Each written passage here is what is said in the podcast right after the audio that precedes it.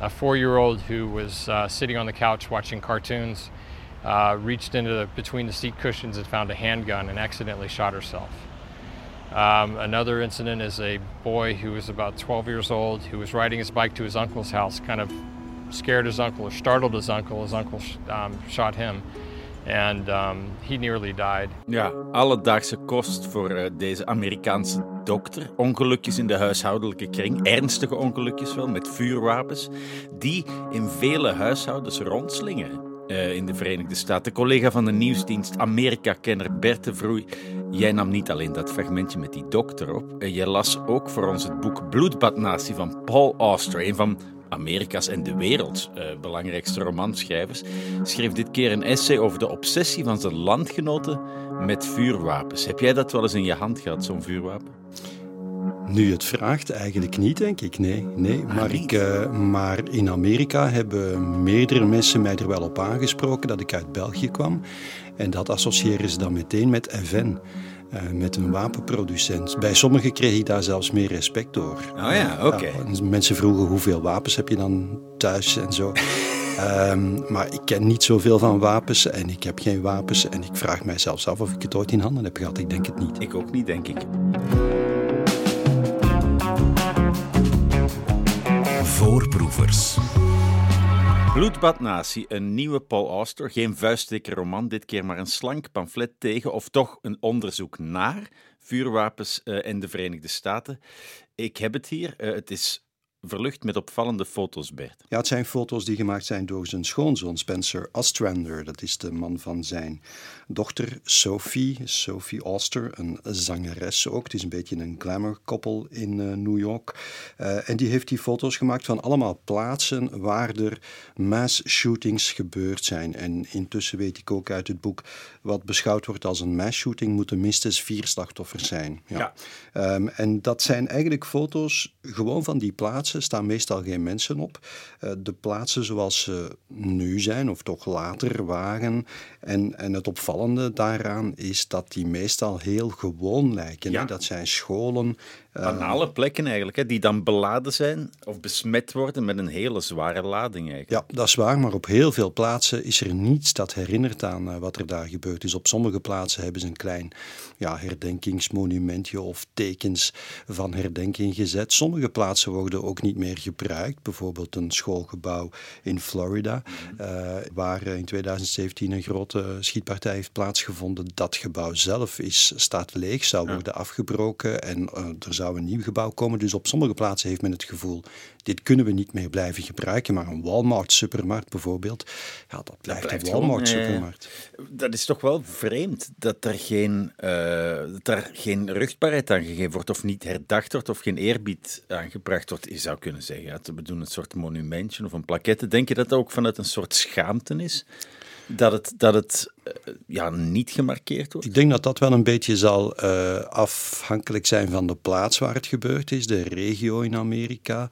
Uh, maar in sommige plaatsen vrees ik dat het ook wijst gewoon op de banaliteit. Het is zoals je op een kruispunt waar een zwaar verkeersongeval heeft plaatsgevonden. Soms zie je daar ook wel eens bloemen die zijn neergelegd. Maar op hoeveel plaatsen waar mensen in het verkeer zijn omgekomen, is er ook niets dat herinnert aan dat ongeval. Dat is bij ons ook zo. Het wordt bijna gerekend tot de banaliteit en tot ja, wat je in het leven mee moet incalculeren. En het feit dat dit eigenlijk ook met die mass shootings zo gebeurt, dat zegt natuurlijk veel over Amerika. Ja, ja, ik was ook heel erg getroffen inderdaad door die droge mededelingen onder de foto's. Hè. Dat, dat, dat onderstreept nog eens hoe banaal het is en hoe alledaags het is. Ja, absoluut. En ik, uh, die foto's zouden natuurlijk ook heel goed in een soort tentoonstelling staan, omdat je dan het, uh, ja, nog meer dan in het boek misschien waar je doorheen bladert, uh, omdat je dan ja, de veelheid aan, ja. aan, aan ja. shootings aan plaatsen zou zien. Maar het zijn natuurlijk, het, zijn nog maar, het is nog maar een selectie hè, van de schietpartijen die er hebben plaatsgevonden, want het is ongeveer elke dag hè, bijna dat er zoiets gebeurt. En als het heel spectaculair is, mag het nog eens in het nieuws. Zo is het inderdaad. Meestal moet je, ja, hij zegt dat ook, hè, Paul Auster in het boek, eh, dat het uh, meestal niet veel langer dan een paar uren of een paar dagen in het nieuws blijft, tenzij het om kinderen gaat bijvoorbeeld, Sandy Hook uh, een aantal jaar geleden, of uh, tenzij er heel veel slachtoffers vallen, 40, 50, ja, dan natuurlijk wel. ook, het hangt een beetje af van de wapens die gebruikt worden, mm -hmm. de dodelijkheid, de kracht van de wapens en zo, maar meestal passeert het, hè. Ja. Ja, die wapens zijn echt alomtegenwoordig. Ook in het persoonlijke verhaal, de voorgeschiedenis van de schrijver, van Paul Auster, iemand die ik daar niet onmiddellijk mee associeerde, maar ja, blijkt dat hij ook een heel tragisch verhaal in zijn onmiddellijke familie heeft. Ja, ik weet niet of we het helemaal moeten vertellen, want voor mensen wie het... Maar in elk geval, zijn grootmoeder heeft zijn grootvader vermoord. Ja, Zo en dat, dat is een het. geheim dat, dat eigenlijk nooit Ja, verteld en dat is wel interessant, want hij zegt zelf en uh, hij, hij, vertelt over hoe hij zelf als kind wel af en toe met wapens in contact kwam, tenminste op uh, sportkampen en zo, waar ze dan hij ook kon aan goed schieten. kleiduif En hij schieten, kon, hè? goed, uh, hij kon goed schieten, hij kon ook goed kleiduif schieten, heeft hij, heeft hij gemerkt. Um, maar bij hem thuis werd over wapens niet gesproken uh, en hij associeert dat dan inderdaad. Hij verklaart dat ook vanuit dat verhaal, dat familiegeheim, wat min of meer werd meegedragen door zijn vader. Want zijn vader, toen hij heel klein was, nog een heel klein kind, heeft de moeder van zijn vader, dus zijn grootmoeder, zijn grootvader vermoord. Ze waren al even gescheiden, maar die grootvader kwam nog even op bezoek met cadeautjes. Enfin, dramatisch verhaal. Ja. Wat ik vooral opvallend vond aan dat verhaal, is dat die vrouw niet eens veroordeeld is. Mhm. Die is ontoerekeningsvatbaar verklaard. Terwijl die toch eigenlijk een, uh, ja, als je het leest, uh, het boek, uh, een, een, een, moord met voorbedachte raden moet geweest zijn. en die vrouw is ontoerekeningsvatbaar verklaard. Die is wel moeten verhuizen van Wisconsin naar Ja. New Jersey, andere kant van Het is Amerika. niet goed voor de reputatie. Het is niet goed voor de reputatie, dus waar ze dat weten in het lokale dorp of stadje kan je beter verhuizen. Maar dat dat straffeloos voorbij is gegaan, toch Wat vertelt dat? Ja, opnieuw denk ik soms de banaliteit. Misschien zou je het, als je het positief wil zien, hoewel we weten weinig over waarom die vrouw... Ja goed, ze waren gescheiden, dus ze zal een wrok gekoesterd hebben. Maar had ze te maken met familiegeweld of zo, eh, zou dat kunnen hebben meegespeeld dat de rechter eh, verzachtende omstandigheden, of weet ik veel, eh, vonden ze het zo vreemd dat een vrouw dat aandierf om haar man in koen en bloede te vermoorden? Ik weet het niet, maar het- in elk geval, het, het wat voor dit boek van belang is. Paul Auster heeft daarmee eigenlijk zelf in zijn familie ervaren hoe gevaarlijk het is om een wapen thuis te hebben. Want als die vrouw, het gaat om een vuurwapen waarmee ze de moord gepleegd heeft, als ze dat niet ter beschikking had gehad, dan zou die moord wellicht niet gebeurd zijn. Ja. Ja. Ehm, hij zei ook van, was ik in een ander milieu opgegroeid, dan was de kans heel groot geweest dat ik vuurwapens wel als een integraal onderdeel van mijn leven had gezien. Inderdaad, en hij ver- verwijst ook, beschrijft een aantal ontmoetingen uit zijn jeugd toen hij een tijdje op een boot heeft gewerkt met, met jongens uit het zuiden, waar Die daar- wap- ja. wapen, wapenbezit en wapens eh, leren hanteren en ook voor de jacht en zo, waar dat heel gewoon is, waar die cultuur veel meer heerst dan in het noorden waar hij is opgegroeid in New Jersey. Ehm, dus inderdaad, eh, daar is hij zich heel van bewust dat het allemaal veel van toevalligheden afhangt. Eh, ik ben geen eh, grote romanlezer, ik heb maar één boek nog gelezen van Austen, maar het is ook wel een thema bij hem, hè, blijkbaar. Ja. Hè, die Ja, identiteit en, en, en persoonsverwisselingen en zo. Zeker. We hadden het daarnet al over verkeersongelukken. En ook Paul Auster haalt er, na, naast natuurlijk wapens, hè, een van de grote iconen van de mythe van Amerika, de tweede grote icoon erbij, de auto. Cars and Guns. Ja. Eh, heel belangrijk. Eh, maar waar na de invoering van de auto allerlei regels, wetten en veiligheidsvoorschriften opdoken, is dat voor wapens en bij wapeneigenaars een heel heikel thema. Ja, dat klopt. En ik vind die vergelijking eigenlijk heel zinvol. Je zou eigenlijk kunnen zeggen dat in Amerika het, tegen, het tegenovergestelde is gebeurd. Van auto's wisten we misschien uh, in het begin niet dat ze zo gevaarlijk waren. We zijn ze geleidelijk aan de gevaren ervan gaan inzien. En, en ook in Amerika zijn er meer en meer regels opgelegd. Strenge regels trouwens. Mm -hmm. Het verkeer is uh, in Amerika minder agressief dan, uh, dan ja. in Europa. Mensen houden zich ook beter aan snelheidsbeperkingen en zo. dus daar is dat heel normaal. Terwijl het bij wapens eigenlijk het tegenovergestelde is gebeurd. De wapens kunnen altijd maar gevaarlijker worden en beperkingen die er waren, worden, zeker in een aantal staten, want de wetgeving hangt zeer sterk af, verschilt van staat tot staat, worden eigenlijk altijd maar versoepeld. Je kan altijd maar met krachtiger wapens meer en meer vrij rondlopen, die tonen uh, of niet tonen, dat hangt dan allemaal af van de lokale wetgeving. Maar de, de, de richting is eerder versoepeling dan verstrenging.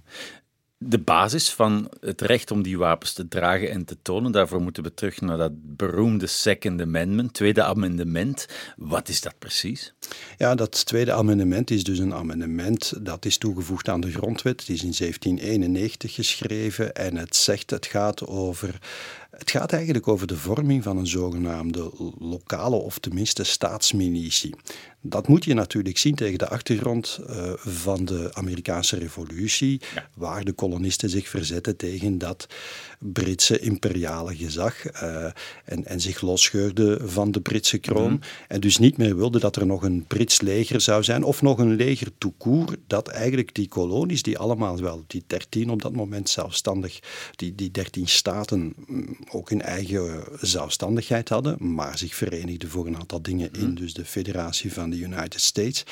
Um, ze wilden niet dat die, dat die zelfstandige staten nog onder de duim zouden gehouden worden door een centraal leger. Mhm. En dus werd in, die, in dat Second Amendment bepaald uh, dat er zoiets moest kunnen zijn als een well-regulated militia. Ja, dus mensen die samen kunnen komen om een legertje te vormen. Ja, en ik denk dat je het wat zou kunnen vergelijken eigenlijk, eh, als we nu een eigentijdse vergelijking zoeken met het Zwitserse volksleger, waar mensen ook nog geregeld moeten gaan trainen tot een bepaalde leeftijd en als, waar de kans bestaat dat ze op een bepaald moment onder de wapens worden geroepen. Een ander interessant parallel met Zwitserland is ook dat die wapens mee naar huis worden genomen en dat er dus in Zwitserse huishoudens meer wapens liggen dan in de rest van Europa waardoor er ook meer ongelukjes gebeuren. Dat wist ik niet, maar dat is inderdaad uh, wel. Dus de vergelijking is misschien niet zo ver te zoeken, want het mhm. gaat er ook in Zwitserland, ja. neem ik aan, aanvaardt men dat, omdat men weet dat die mannen en misschien ook vrouwen tegenwoordig, dat weet ik niet, mhm. onder de wapens kunnen geroepen worden in bepaalde omstandigheden. Goed, maar gekoppeld aan die well-regulated militia, is er de right to bear arms. En dat wordt nu natuurlijk door de, de wapenlobby, de voorstanders van de, de ja, mensen die zich verzetten tegen elke beperking op, uh, op wapendracht en wapenbezit, altijd ingeroepen van ja, het staat toch in onze grondwet. Natuurlijk, dat artikel is intussen meer dan 200 jaar oud. De situatie is anders. De Engelsen dreigen niet meer eh, de, de controle over nee, te nemen. En dat niet alleen. Kijk gewoon naar het type wapens. Op dat moment had je eigenlijk musketten. Dat waren dingen waar je toch wel een beetje mee aan de slag was, vooraleer je het volgende schot kon lezen. Mhm. de, de Colt bestond nog niet eens, dus waarmee je verschillende kogels snel achter elkaar kon afvuren.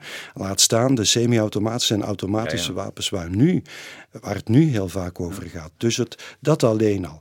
Maar natuurlijk inderdaad ook uh, ja, die milities, want ook nu heb je dan milities die zich eigenlijk, we kennen ze allemaal, de Michigan militia, we hebben ze ook bezig gezien op 6 januari 2021 bij de bestorming van het Capitool. Dat krijgt een heel andere invulling.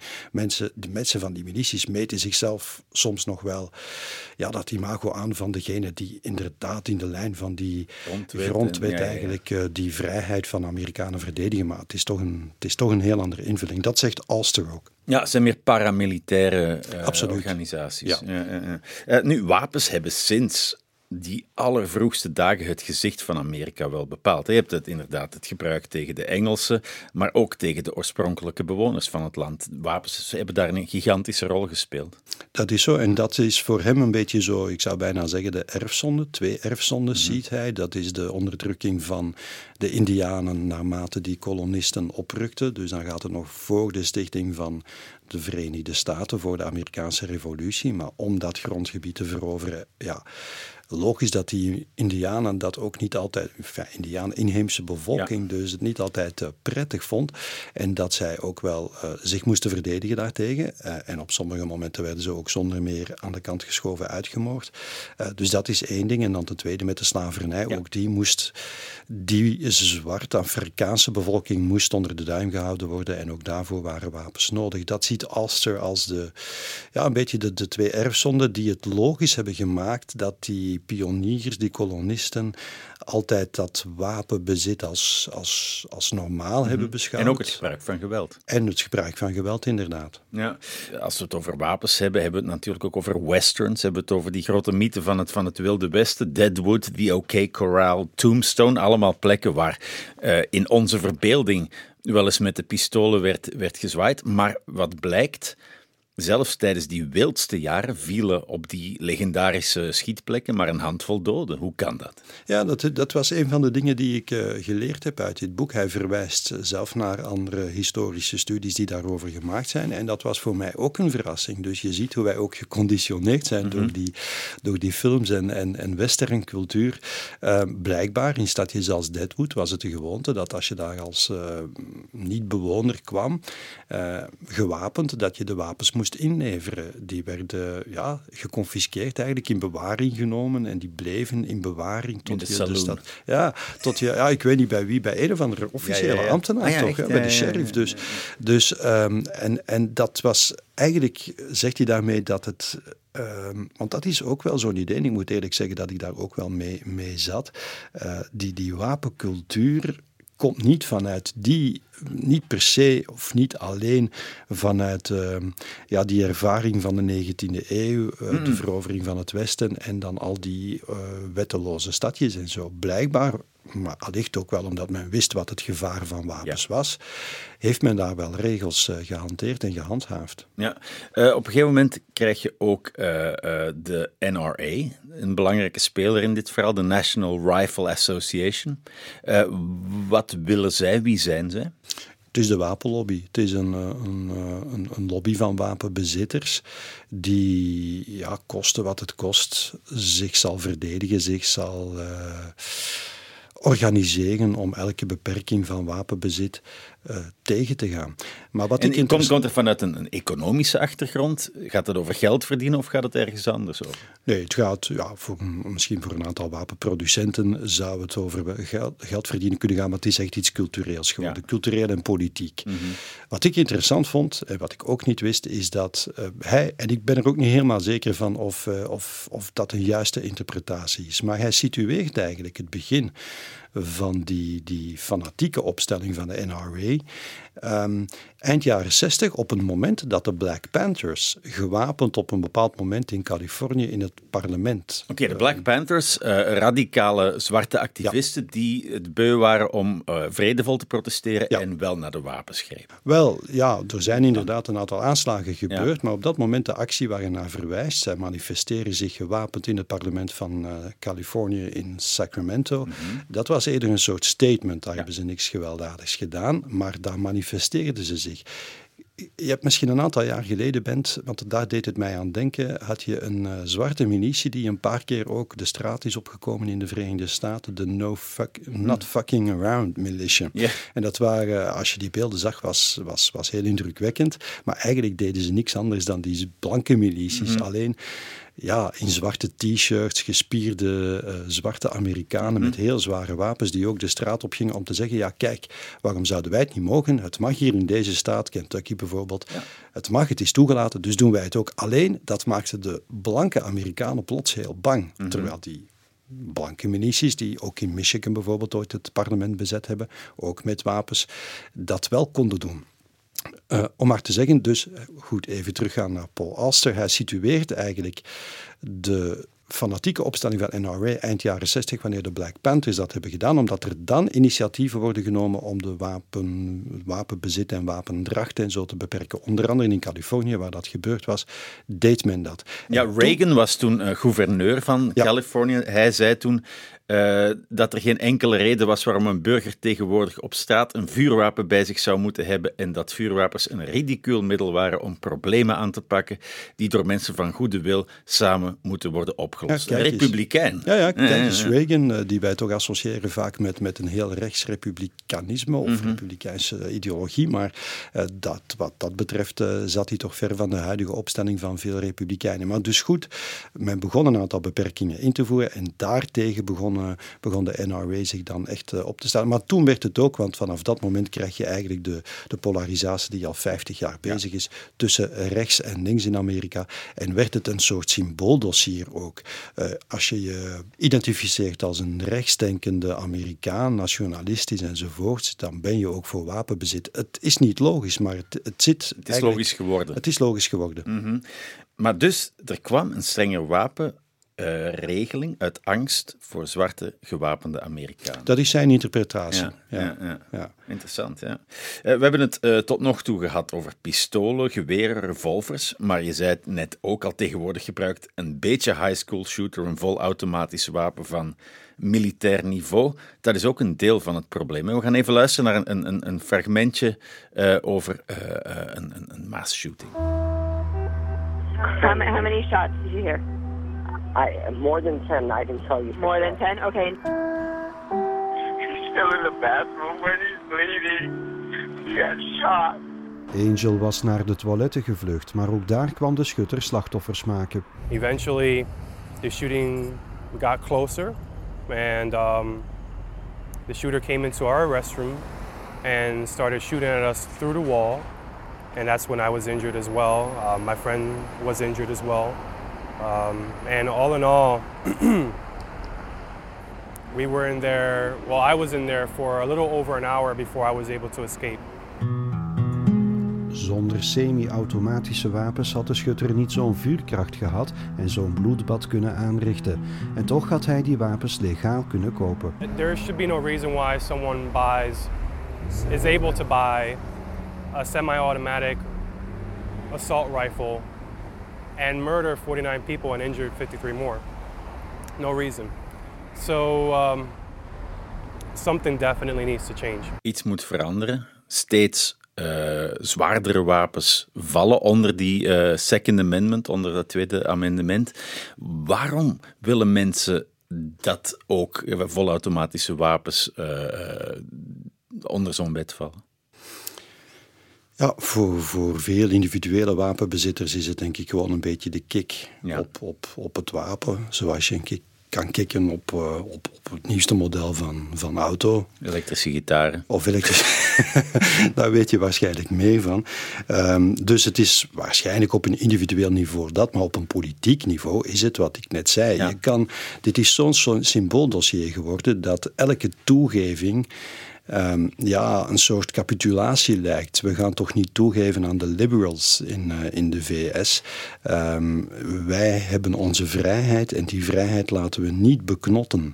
Mm en dus, uh, wordt het op de spits gedreven? Wordt het op de spits gedreven en wordt het steeds fanatieker en steeds onredelijker. Laten we het eens uitgebreider hebben over die mass shooters, die, die, die daders van, van massale schietpartijen. Die hebben vaak een bepaald profiel. Hè?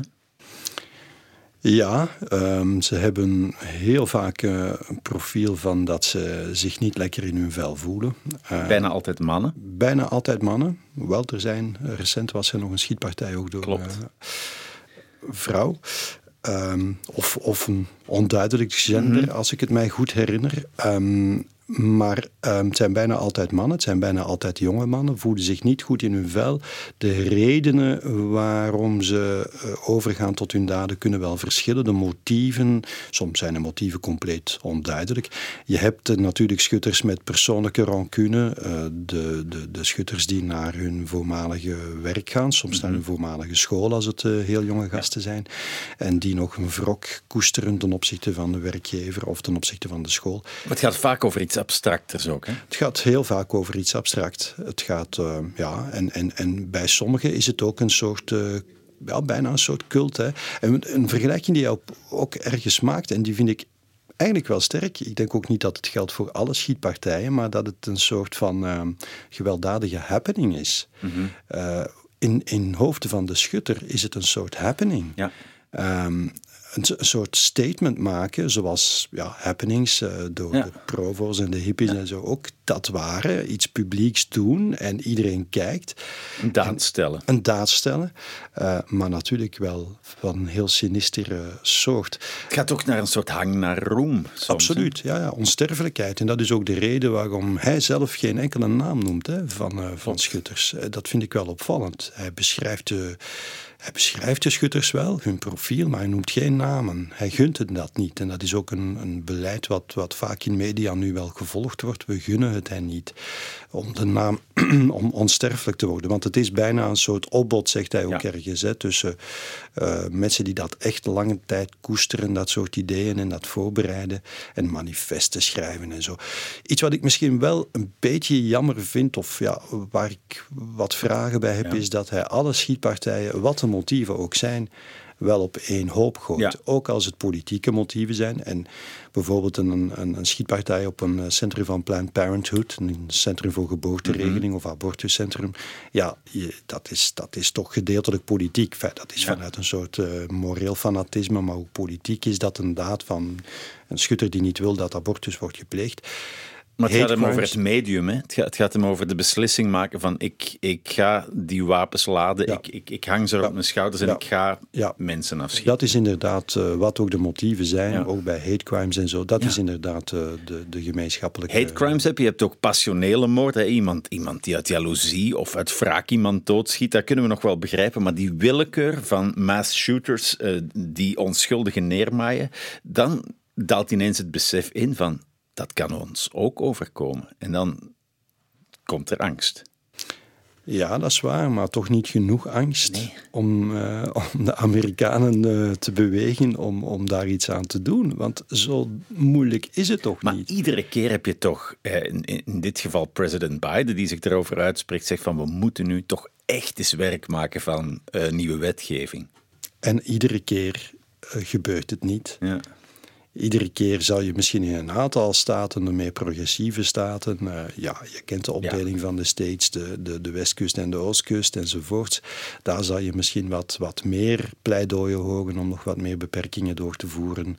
Uh, staten zullen dat ook doen op het niveau van de staten, maar op ja, federaal vlak kan er ook weinig gebeuren, zeker zolang, uh, zolang er de Republikeinen het dwars kunnen liggen. En, en dus zonder een duidelijke meerderheid voor de Democraten zal je dat ook niet zien bewegen. Uh, trouwens, je, het is ook iets te simpel om te zeggen dat alle Democraten voor wapenbewerkingen zijn. En, de, zo simpel is het ook niet, want, want ja, ook Het staat in die grondwet. En sommigen zijn ook heel hardline als het daarover gaat, natuurlijk. Ja.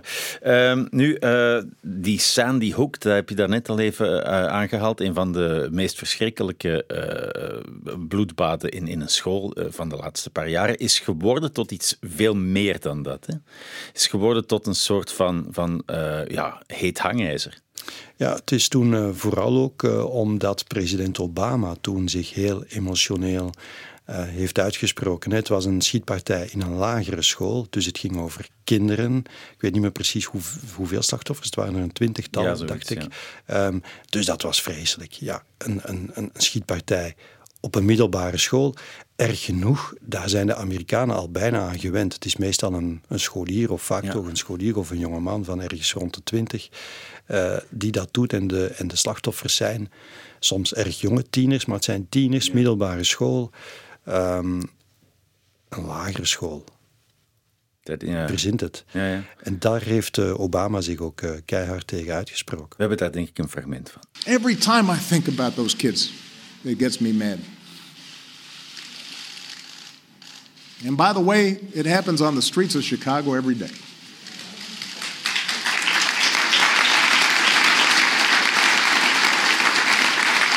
So, all of us need to demand a Congress brave enough to stand up to the gun lobby's lies. All of us need to stand up and protect its citizens. All of us need to demand governors and legislators and businesses do their part to make our communities safer. We need the wide majority of responsible gun owners who grieve with us every time this happens and feel like your views are not being properly represented to join with us to demand something better. Ja, daar was hij, Obama. We staan Helemaal niet verder, hè? Niet verder. Nee, nee, nee. Eh, nu, die Sandy Hook is ook aangegrepen als een soort eh, reden om, om complottheorieën eh, te bedenken. Hè? Ja, ja, inderdaad. Dan werden dan, ja, eigenlijk was dat misschien wel een van de eerste Ja. voorbeelden waar zo fake news. ja, en eigenlijk ook bijna het idee van de false flag operaties naar voren werd geschoven. Want je had dan inderdaad, we mogen aannemen, voorstanders van wapenbezit die beweerden dat dat allemaal in scène was gezet en zo. Hoe vreselijk kan het zijn Ja. voor de ouders van, eh, van die kinderen om dat dan ook nog te moeten horen? En mensen die dat dan verspreiden zijn geloof ik pas dit jaar voor de rechtbank gekomen om, om, om dan toch te moeten toegeven van ja, ik heb eigenlijk daarover gelogen. Om, Ja. om, ja. goed zo, zou ik toch wel zeggen. Dat je ook niet zomaar wegkomt met, met dit soort kwalijke eh, ja, Ja. roddels is te, te zacht om, om dat te omschrijven. Ja, dat is eh, ja, waanzin. Eh, nu, ik, we horen vaak een soort van verongelijkheid ook en een soort van zelfmedelijden in de, in de ehm, eh, getuigenissen van, van daders van, van dat soort dingen. In, in, het, in het boek stond er op bladzijde 97, geloof ik, een heel mooi fragmentje. Misschien moet ik een klein stukje daaruit voorlezen, of wil jij het doen? Ja, alstublieft. Ik moet het even... Ja, ja, ja, even opzoeken. Dat was in de online. eh, Ik hoop Ah, dat het ja, ook ja. hier is. Ja, ja. Het is lang, hè? Ja, maar misschien een, een zin of twee die treffend zijn. Ik ben altijd de meest gehate persoon op aarde geweest. Mijn hele leven is één groot eenzaam waagstuk geweest. Alleen maar verliezen. En hier sta ik, 26 jaar, geen vrienden, geen werk, geen meisje, nooit seks gehad. Ik besef al heel lang dat de elite mensen zoals ik al die dingen wil ontzeggen. Mensen uit de bovenlaag, dat zijn de uitverkorenen. Mensen zoals, en dan volgt er een lijst met de jonge mannen die verantwoordelijk waren voor schietpartijen op eh, Isla Vista, Columbine High School, Sandy Hook, Virginia Tech. Net als mij is die mensen alles ontzegd waar ze recht op hadden, alles wat ze wilden. We mogen dan slecht geboren zijn. De bovenlaag heeft ons geen enkele reddingsboei aangereikt, geen enkele mogelijkheid om goed te doen. En dan, heel raar, want daar zie je eigenlijk hoe het een soort cult wordt ook, eh, heel duister. Ik was gedwongen om een heil te zoeken bij demonische krachten. Wat ooit een vrijblijvende relatie was, is nu een verbond geworden. Een dienstbaarheid. Ik ben nu dienstbaar aan de demonische hiërarchie. Als ik doodga, word ik er ook een, een demon. Nou goed, al, Ja. dat gaat nog even door. Dit fragment zegt veel over dat zelfmedelijden en dat lijkt me wel vrij algemeen. Ja, dat, dat demonische en zo. Het, het gevaar is misschien wel een beetje, als we te lang naar dit fragment kijken, dat we het ook wat te veel als een. eh, als puur een probleem van, van, van halve gekken gaan Ja. bekijken. Want het is bijna normaler dan dit. Hè. Ja. Dit is een heel extreem voorbeeld. is een heel extreem voorbeeld. Maar het kan veel banaler en veel gewoner. Die willekeur hadden we het al even over. Eh, en, en, en ja, dat boezemt angst in. En dan ga je je misschien ook bewapenen. Hè? Als, als doorsnee huisvader zegt van ja, het, het, het gevaar staat voor de deur. Eh, en eh, dan zegt de NRA inderdaad: It takes a good man with a gun to stop a bad man with a gun. En, en dan zit je ook weer in die cirkel, die Ja. vicieuze cirkel. En daar geeft Paul Auster ook heel uitvoerig, dat is een van de interessante hoofdstukken, een voorbeeld van, ik ga het niet helemaal navertellen, maar van hoe een, eh, een gewone burger inderdaad tussen beiden komt bij een schietpartij in een kerk. En daar erin slaagt om die schietpartij te doen stoppen eigenlijk. Eh, Eigenlijk die schutter ja, nog niet meteen van de eerste keer uit te schakelen, maar goed, uiteindelijk... ehm, lukt dat wel. En dat is dan een held, maar die wordt dan ook wel meteen door de NRA ja, bijna geaccapareerd, hè, zoals Ja. we zeggen. Eh, dus die wordt, eh, Conventies gaan spreken. ja, die gaat spreken, die wordt voorgesteld als een held, hoewel de man dat eigenlijk, denk ik, zelf niet echt wou of zelf niet echt zo zag. Ehm, maar die, die zag het als zijn burgerplicht en daarvan kan je natuurlijk zeggen, ja, als je dat kan, het was een goede schutter, eh, ja, waarom niet? En dat is een soort, daar is dat natuurlijk een verhaal waarin je inderdaad kan zien dat dat ook nog waar kan zijn. Ook als je een goede bewapende agent of burger gebeurt hebt. niet iedere week. Maar het gebeurt niet iedere week. En wat Paul Auster dan uiteindelijk toch ook wel zegt, hoe minder wapens er beschikbaar zouden zijn, ja, hoe minder het nodig zou zijn om een good guy in de buurt te hebben. Ja, ja. NRA zegt ook: guns don't kill people, people do. Ook typisch, hè? het gaat er vanaf hoe je het gebruikt, dat zeggen ze ook voortdurend. Hè? En eh, Ja, en ook die, die maar het, fragment waarmee we daar straks begonnen zijn, ook die, die dokter die verwees naar dat vierjarig kind dat tussen de kussens van, van de bank thuis een wapen vindt en daarmee zichzelf, Ja. eh, zichzelf dood of, of, of verwond in elk geval. Mhm. Eh, ja, dat, daarvan kan je zeggen, oké, het ligt aan het, aan het feit dat mensen dat niet verstandig in een kast hebben opgeborgen en zo. Maar het heeft natuurlijk soms ook wel te maken met, met andere problemen in de Amerikaanse samenleving. Van marginaliteit, van armoede, van drugsverslaving. En combineer dat dan nog eens met wapens, dan, dan wordt het wel heel gevaarlijk. Ja, ook in Austers familie. eh, eh, we hadden het er net even over, kwamen dingen aan het licht. Als het gaat over drugs, dan hebben we Ja. het over die opiaten-epidemie. En, en, en die duisternis is hem ook niet bespaard Nee, gebleven. het is eh, gebeurd nadat hij dit boek geschreven had. Want dit boek heeft hij geschreven in 2021 in het Engels. Het is nu pas vertaald uitgekomen. Maar het jaar daarna is zijn zoon, 44 jaar was die, drugsverslaafd, is die eh, dood teruggevonden in een metrostation nadat hij was gearresteerd en een onderzoek was gestart tegen hem, omdat hij zijn dochtertje, eh, tien maanden oud was het eh, dochtertje geloof ik, ook met drugs zou hebben gedood, met fentanyl. Dus dat kind is, eh, is, is, is daaraan overleden, aan een overdosis. Er is een onderzoek gestart tegen hem, want hij had problemen met drugs, dat was bekend. En dan nadat dat onderzoek gestart was, is hij ook dood teruggevonden. Dus Alster zelf heeft eigenlijk een jaar nadat hij dit boek schreef, wat over wapens gaat, Ja. Geweld, heeft hij eigenlijk toch op een, ja, het heeft niks met wapens te maken, Maar is toch- maar wel geweld. Heeft hij een kleindochter verloren en eh kort daarna zijn zoon. Dus eh, ja, en, en, en dan die familiegeschiedenis waar we het al over Ja. hadden. Nu, je merkt dat hij dit boek schrijft ook vanuit een soort persoonlijke beweegreden. Hij, hij, hij moet het echt kwijt. Ja, dat denk en, ik wel. en heeft hij oplossingen? Biedt hij ons een oplossing in zijn boek? Hij pleit voor redelijkheid. Ehm, veel verder komt hij ook niet. Hè? En hij pleit ook wel, ehm, dat vind ik opvallend, want uiteindelijk kan je zeggen, hij deelt het standpunt van de tegenstanders van het wapenbezit, maar hij pleit ook voor een soort mildheid in de discussie. Want zegt hij, zolang we het gepolariseerd voeren, die discussie, gaan we ook geen stappen verder zetten. We moeten van die geladenheid weg.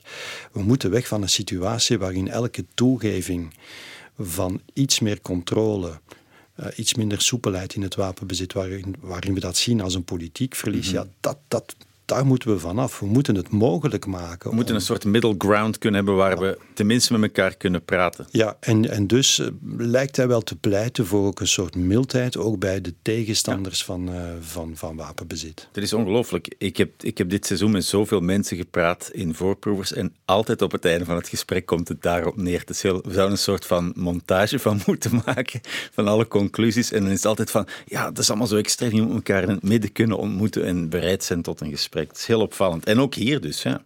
Want het is een, een extreem polariserend thema. Culture wars. De- ja, de- woeden ook eh, in alle hevigheid. Ja, en dit is absoluut. eh, ja, we hadden het woord misschien nog niet laten vallen, maar de politieke polarisatie is een culture war Ja. thema bij uitstek geworden, zoals vele anderen in de Verenigde Staten. Maar het maakt het natuurlijk ook wel heel gevaarlijk, hè, want mochten die culture wars, en we hebben gezien op 6 januari wat er kan, kan, gebeuren, mochten die ontsporen en dan met zoveel wapens in omloop, is dat natuurlijk ook geen gunstige uitgangssituatie. Ja, ik hoorde laatst dat er bij de FBI rapporten rondgingen eh, die zeiden dat het land op dit ogenblik of nog nooit zo dicht bij een burgeroorlog gestaan heeft.